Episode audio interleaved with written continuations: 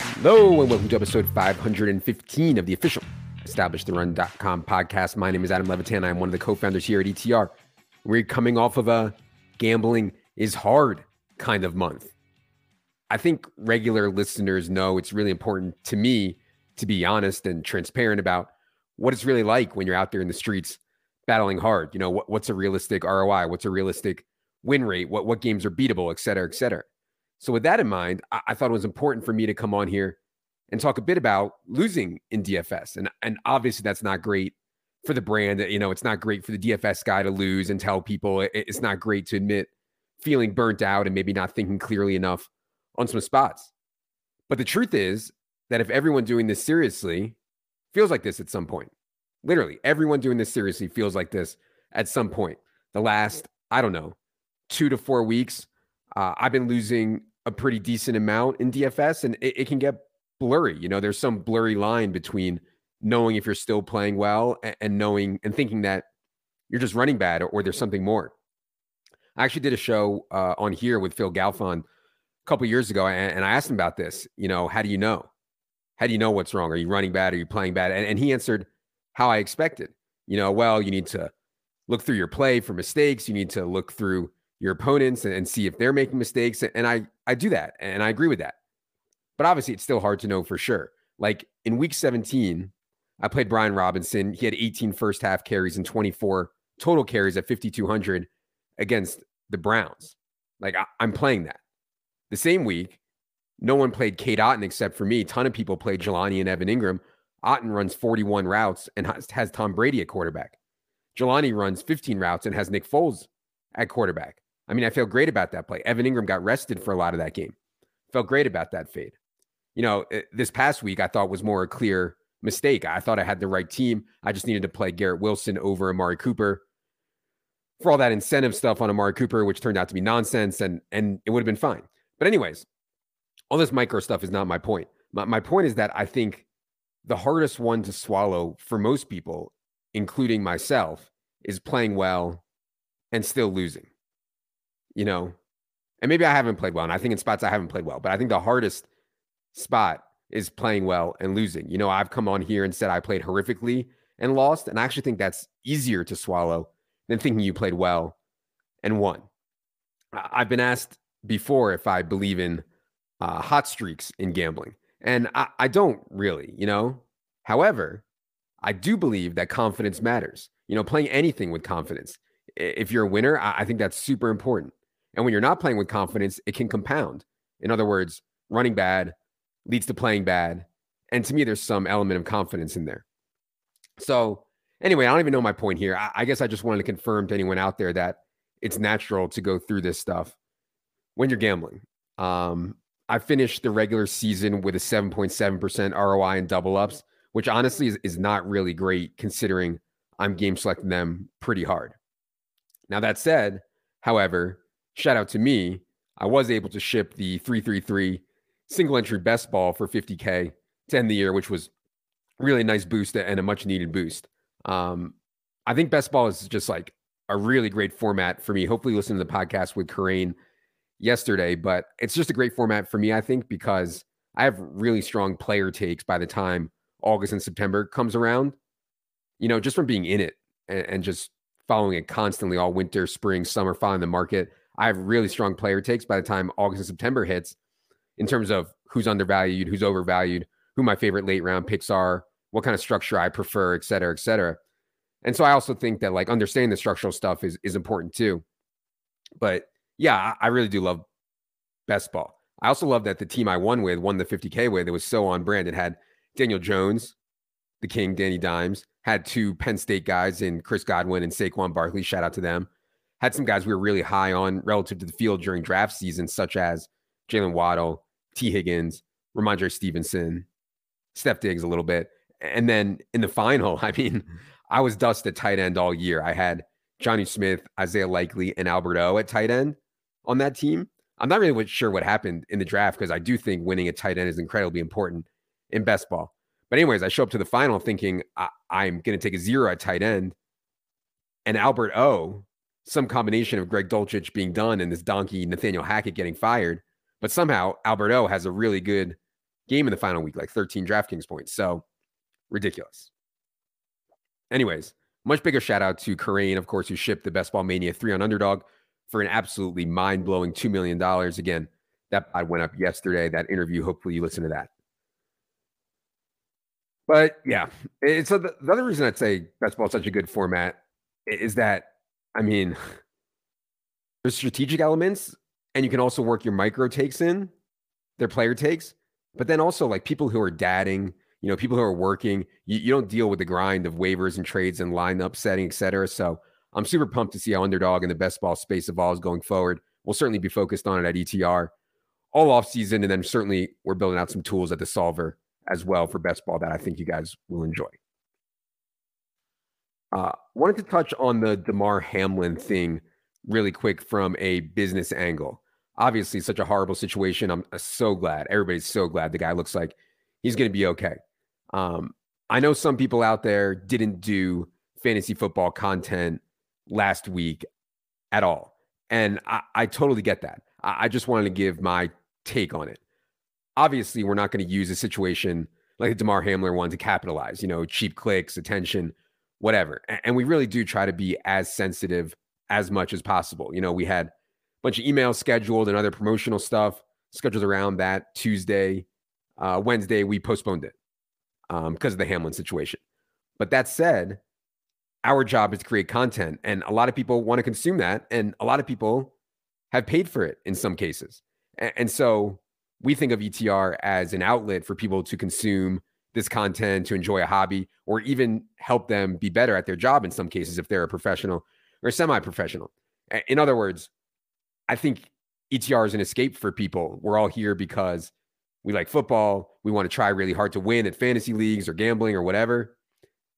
And if things ever get too heavy in the real world, you know, people can always tune out. But I didn't think stopping what we do made sense. So um, just wanted to expand on that a little bit. Saw a bunch of people talking about that and what's right.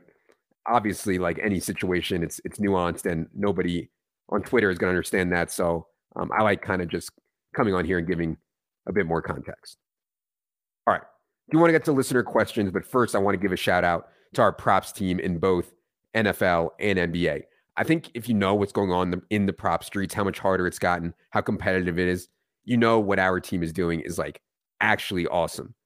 NFL regular season, we went 289 and 211, 500 bets, absolutely outrageous. 500 bets across 18 weeks, insane volume. We made a switch around week six in NFL to only bet stuff late in the week when it was very widely available. So to win 53 units and post a 9.1% ROI, just so, so proud of our guys there.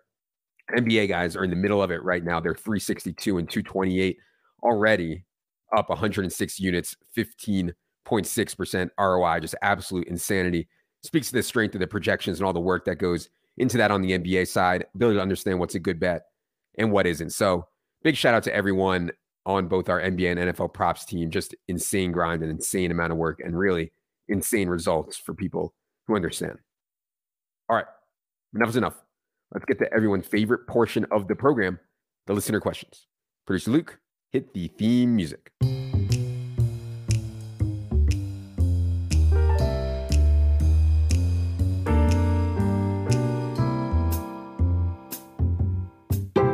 All right. Thanks to everyone for submitting the questions, cleaning out the inbox today with a six pack. Question one from friend of the show, Eric Belair. Belair actually uh, helped film my tennis bet against Michael Levy last year. You can find his work, his camera work there on YouTube somewhere. But, anyways, Eric says, I recently rejoined the hashtag team after a long hiatus after separating from my now ex wife. I love this new woman. She's gorgeous. She's sweet. She treats me like gold she very well may be the one. We spend an exorbitant amount of time together wherein I find myself holding in farts all day, every day, even throughout the night in bed. Her desire to make me delicious cheese plates every afternoon is not helping the situation. I sometimes make excuses like needlessly walking the dogs just to relieve the pressure. Question is, what is the minimum amount of time I need to spend in the relationship before I can release the metaphoric hounds? Or is she telling me that she's willing to accept my superfluous gas once she moves in? I've actually thought about this question a lot, Eric. I- would say two things quickly. I've, I have a very easy answer here. Point one that I would make the quality slash quantity of your sex life with your significant other is really important to a good relationship. People will tell you, people say, oh, well, uh, Adam, what matters is on the inside. Oh, oh, oh, Adam, what's important is that you love and respect each other. Oh, Adam's just a pervert. And while all that may be true, it's not mutually exclusive. Being on the hashtag team is incredibly vital to the success of your relationship. Don't let anyone tell you otherwise. Which brings me to point two. Now that we understand how important the sex is, well, then it should be clear. I would hope, Eric, I would hope that we can't be going around farting and taking disgusting dumps in front of our partner. You know, just, just can't. So, yes, Eric, I regret to inform you that you do need to be holding in your farts. You do need to find a separate bathroom, hopefully, a downstairs bathroom when you need to defecate, you know? Attention to detail is important here. Question two from Joe Berg. He says, I once found a metal bolt in my sandwich from a national brand sandwich company. Noticing it before I bit into it, I texted my sick pup friend and he told me to bite into it as hard as possible in order to secure a big payday. Me, a coward, did not. Was my move negative EV? So I, am not into this whole culture of trying to scam other people for a big payday. You know, like you ask for hot coffee, you spill it on yourself, you get burned. That's on you, man. You know, you fall down because someone's sidewalk in front of their house is a little uneven. That's on you. I had a friend, we were around 21 years old. He's driving in his car. He gets rear ended. You know, it, sucks, right? He gets rear ended. His neck hurts a little bit, nothing bad. But of course, he goes to the doctor. He says his neck is killing him. He gets a lawyer. Lawyer tells him to walk around with a brace. You know, it's better for his case if he walks around with this huge neck brace on. So he's sitting at the poker table with a fucking neck brace on, even though his neck is fine. You know, and ends up getting 8K or 10K or something. And, I get it. I do. You know, like fuck the insurance companies. Uh, uh, but yeah, I don't know. I'm not sure it's GTO. Now, and as for the question from Joe, Joe's question actually reminds me of a funny story. I had never been to John's roast pork in South Philly before. I go with my buddy and we're eating the cheesesteak. And he's like, What the fuck, man? I, I just bit into something hard. And he goes into his disgusting mouth with his half chewed up cheesesteak in there and pulls out a fucking tooth, a tooth out of his out of his mouth from eating the cheesesteak. I was freaking out, like immediately threw out my sandwich, moved as fast as I could to the car. I was so disgusted. But it turns out it wasn't a random tooth. In fact, it was my buddy's own tooth that came out when he bit into the sandwich. I mean, still fucking disgusting, and I couldn't eat anymore, but not nearly as bad. Now, could my buddy said, "Oh, that was a random tooth," and tried to get a payday, tried to go to court, you know, maybe and win successfully? Probably. Is it right? Probably not. As for the metal bolt, it's a little bit different because obviously the metal bolt wasn't yours. I- I'm not going for the payday here. I don't think because I'm a coward like you, but it does seem like a spot you could. You could. I, I don't think it's unreasonable. Question three from Printing Benjamins. He says, What do you think about all the tanking that happened in the World Series of Poker main event? Should poker evolve and implement a shot clock? Clock management is crucial in chess. Oh, that, I don't think there's a question. I don't see the argument against it. In all live poker, I think there should be a shot clock. A- absolute no brainer. It's just a horrible experience to go play some poker and get in five hands a half hour because these mouth breathers are tanking. And I get it. At the highest level, it takes time to understand all the combos and if this is the right hand to bluff with and you want to be randomizing, you don't want to be giving off timing tells, etc. But for most people, they aren't thinking about all that. They're not thinking about GTO or combos or anything high level. They're just thinking like, how much is, will this will I have if I lose? Or, you know, is this guy bluffing? Let me think. What does his face look like? Or this fucking guy's always trying to bluff me or whatever. And honestly, I honestly think 45 seconds to one minute should be enough for all decisions. But you also have time cards when you play with a shot clock. So, yeah, I, no doubt, not just tournaments, but I think every poker game would benefit from a shot clock. Question four from first round kicker. He says, What's your take on assisted living once you reach a certain age? In my experience, people seem to be pretty stubborn about it when it's their time, and it can become quite a strain on the family. Will you be firing off bets from the bingo hall or riding it out at home? I just never want to be a burden on anyone, you know, maybe to a fault. I don't want to put anyone out. I don't want to ask anyone for favors. I don't want to impede on anyone's life. I, don't know. I, I just have a lot of guilt around doing that stuff. And, and, it honestly probably prevents me. It's probably not a good thing. It probably prevents me from getting too close to people, which um, I think is a problem. But, anyways, assisted living, I mean, I'm fine with it. I, I think it's a tough ask for you to ask your kids to feed you soup and wipe your ass and wheelchair you around to your doctor's appointments. I don't think I'd want to do that to my kids, but I do get the counter argument there like, hey, right now when when they're kids, my life is completely centered around them and wiping their ass.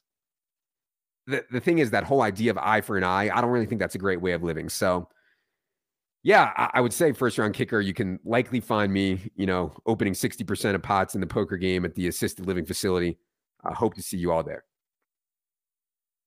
Question five from Justin Edwards says, when the football season grind relaxes a little bit, such as when the playoffs begin or the gap between the Super Bowl and the draft, do you continue to grind in another aspect of life, i.e., fitness or other sports, or do you allow yourself to smell the proverbial roses? I, I definitely think some kind of break, mental break, is important. You know, I mentioned at the beginning that I've been feeling a bit burnt out. Obviously, losing doesn't help with that feeling, but regardless, I think a break is important. The thing about it, though, is I have a really hard time unplugging. I, I just feel a ton of responsibility to everyone who works with us, everyone who subscribes, and, and, frankly, a ton of responsibility to myself, you know, and it's not right because ETR is so, so, so, so, so much more than me. But I think my personal reputation is directly tied to ETR at this point.